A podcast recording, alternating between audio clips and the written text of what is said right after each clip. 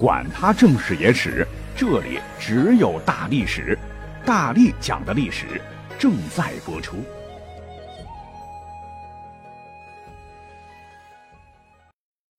大家好，我是大力丸。虽有“子不语怪力乱神”之言，但咱要细扒历史的话，就会发现，别说是野史了，就算是正史中，确实也散落着不少荒诞不经的离奇记载。是出于某种政治目的人为制造的谣言，还是捕风捉影以讹传讹？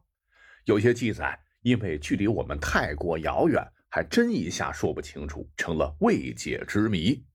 所以呢，咱们本期节目就按照时代顺序来好好的探索探索。先讲第一个故事，它出自《汉书·昭帝纪》，其中曾明文记载说。三年春正月，泰山有大石自起立，什么意思呢？就是讲五岳之首的泰山之巅被发现，竟然有一块大石头自己克服地球引力立起来了。要知道，泰山在古代皇帝们心中那可不是一般的山，乃通达天地、祭天封禅的神圣之地。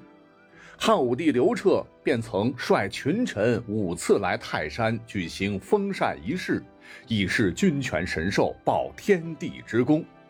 而这个时候，在泰山竟然发生了这种超自然的事儿，非同寻常啊！此事便快马加鞭，被报给了几千公里之外长安的未央宫。当时，汉武帝刘彻少子汉昭帝刘弗陵听闻得报，也觉得有些惶恐，便召集博士众人询问。回答曰：“陛下仁德，百姓安乐，四海升平，此乃吉兆耳。”刘弗陵信以为真，大喜呀！这事儿就这么过去了。但是没几天，怪事儿再次接踵而至。史书载。上林有柳树，枯将复起，重十叶成文。公孙病已当立。这里边的上林就是上林苑，为汉武帝刘彻所建的规模宏大的皇家林园。说有一日，负责管理园林的官员是突然发现，园中有一株枯了许多年的柳树，竟然又活了过来。其实啊，枯树逢春，老树开新芽，不值一提。但离奇的是，树上的虫儿竟然将长出的树叶吃出了文字形状。要知道，汉代的文字可比现在笔画多，但清晰可辨，读之成句。这便是公孙病已当立。那么在臣子当中，当时有人通晓经书，说此乃天意，有个姓公孙的贤人将代汉而兴。那汉昭帝皇帝做的好好的，听了这样的话，能爽吗？立即下令，红妖言惑众，诛之。那这件事呢，也就被压下去。可是呢，没过几年，到了公元前七十四年六月，年仅才二十一岁的刘弗陵却突然因病驾崩。临走前，他或许忽然会想起啊，那泰山石自立，恐怕就不是啥好征兆啊。可是悔之晚矣，他一蹬腿帝国呀，又得找继承人。所谓国不可一日无君嘛，那辅政大将军霍光是挑来挑去，便拥立了汉武帝刘彻之孙昌邑王刘贺即位。但刘贺的姓名怎么也跟这个公孙病已对不上啊！在位仅二十七天，就因为荒淫无度、不保社稷，连前朝皇帝的媳妇儿都想非礼，而被强行废黜，是迁往外地，史称汉废帝。你像前些年。在江西震惊世界的考古大发现，海昏侯之墓的主人正是这位老兄。那好了啊，新皇帝被赶跑了，谁又来继承帝位呢？于是，长于民间、无权无势、年已十八岁的刘询，是稀里糊涂的被推上了皇帝的宝座。而当刘询登基之后，这时大家才恍然大悟，是啧啧称奇啊！原来刘询他不是别人。乃是当年牵涉巫蛊之祸被武帝逼杀的立太子刘据之孙，哎，可不就是公之孙吗？又加上孩子年幼时监狱里长大，经常生病，侥幸存活下来，故而原名为病也。哎，那皇家宫苑中那个不可思议的预言“公孙病已当立”竟然应验了。那接下来要讲的这个故事还真的诡异呢，既非虚构，也非小说，同样出自正史。话说公元三百八十三年，东晋太元八年，这一年各位应该不陌生，历史课本学过，乃是北方的统一政权前秦。在苻坚的带领下，挥师百万向南方东晋发起淝水之战的一年。苻坚甚至狂言：“扬鞭断流，饮马长江。”而面对前秦的强大攻势，偏安一隅的东晋内部矛盾暂时缓和，一致对敌。宰相谢安亲自指挥，令谢石、谢玄等率八万北府兵开赴淮水一线抗击。在十一月。谢玄又遣部将刘牢之率精兵五千，先期开拔到阵地，依靠一条名叫洛涧的大河与敌对峙。那短兵相接五万前秦大军。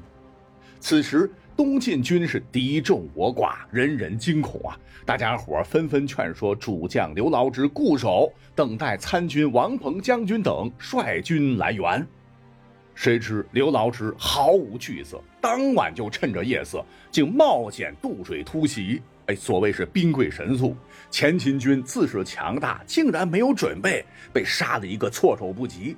前秦军队数量虽多，但混乱之中相互践踏，人呀马呀踩成一团，又争抢渡过淮水逃命，无法组织有效抵抗。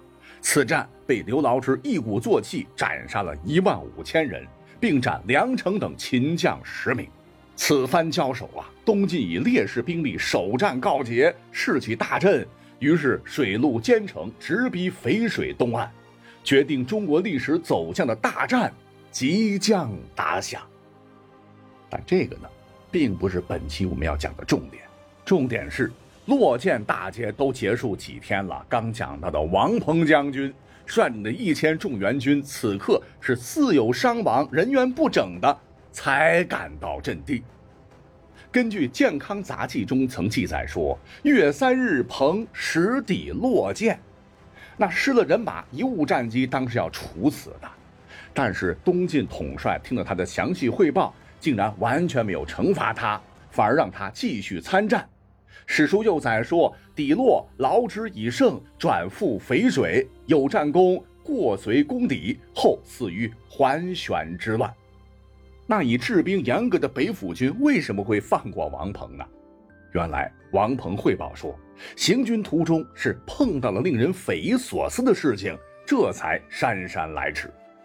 事情的经过是这样的：当时王鹏领命率军赶赴洛涧途中。马上就要到了，行至附近野溪时，这个野溪就是安徽安庆市的岳西县附近吧。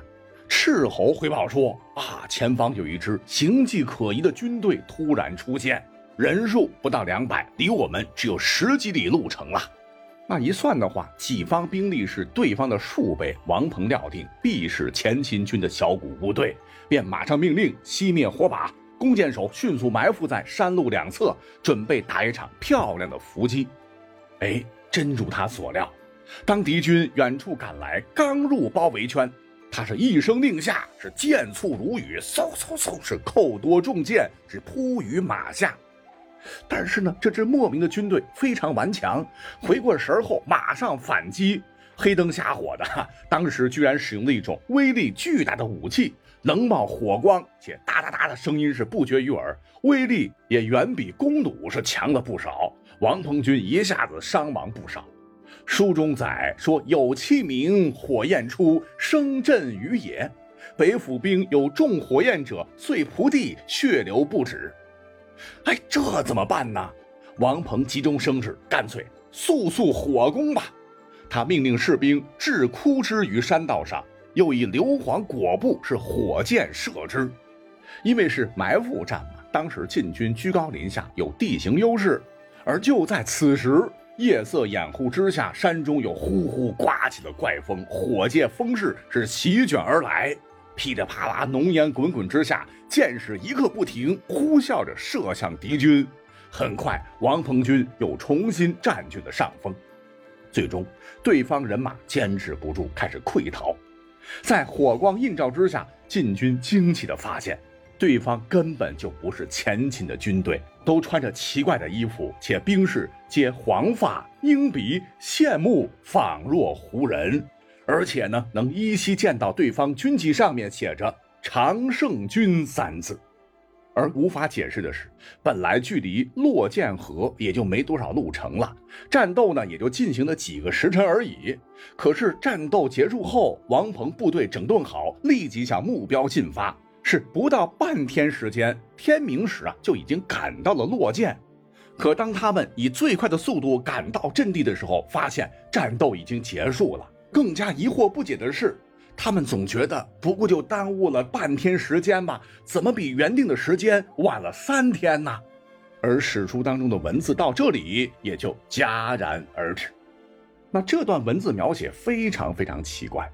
我们翻遍史书，匈奴、鲜卑、羌族、羯族、氐族，还是王猛、苻坚、慕容垂、谢玄、刘牢之，那个时代你就压根儿找不到一支打着常胜军旗号的军队的任何的蛛丝马迹。原本记载此事的《健康杂记》，很遗憾也没有记载此战之后这支无法解释的常胜军最终是去了哪里。他们就这么地经过这次战斗，在历史当中突然又消失了。那值得一说的是，记载整个战事的这个《健康杂记》，它虽然呢不是二十四史之一，但是作者唤作沈约。他不仅是南北朝时南梁的开国功臣、政治家、文学家，还是历史上非常严谨的史学家。这本《健康杂记》绝对不像什么《搜神记》《遗失记》等等光怪陆离，而是一本严肃著称、很有史料价值的正史。更进一步讲，沈约这个人呢？他生活的这个年代，距离这次离奇的大战应该是年代比较接近的。他应该没有理由一反常态，忽然在原本严谨的书中，单单加入一个所谓的道听途说、不曾证实的民间故事以博眼球。故而说，此战的记载应该是准确的。但这个事情还没完。那么书中所记载的这群金发碧眼、鹰鼻凹目的长相、持威力巨大火器所谓的常胜军。不是突然消失了吗？可是谁曾想到，在一千四百八十年之后，也就是公元一八六四年，晚清同治三年，又有一支常胜军出现了。哎，这就是当年由外国人戈登所领导的一支持有各种先进火器的外国雇佣军，在中国土地上帮助清政府剿灭太平天国。我们根据正史《太平战记》所记载，说，一八六四年三月三十一日，这支常胜军在江阴被太平天国康王彻底击败，八百多洋人被歼。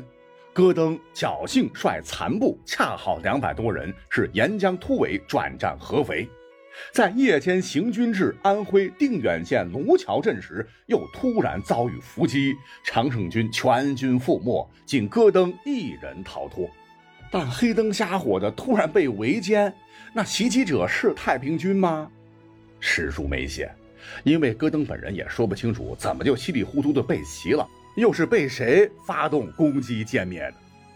而这呢，就是吊诡的地方。同样有一支军队啊，都打了一场莫名的遭遇战，而且作战地点你从地图上看也是非常接近，非常接近，不由得让人怀疑这是时空裂缝，还真是历史的偶然吗？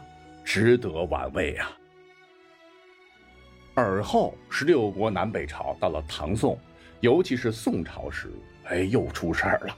原来正史当中记载了，不管民间还是皇宫大内的一个传说，是有黑色妖物出现，竟然跟宋朝两位皇帝之子密切相关。正史《宋史》曾明文写道：“元丰末。”常有黑雾大如席，是夜见寝殿上而神宗崩。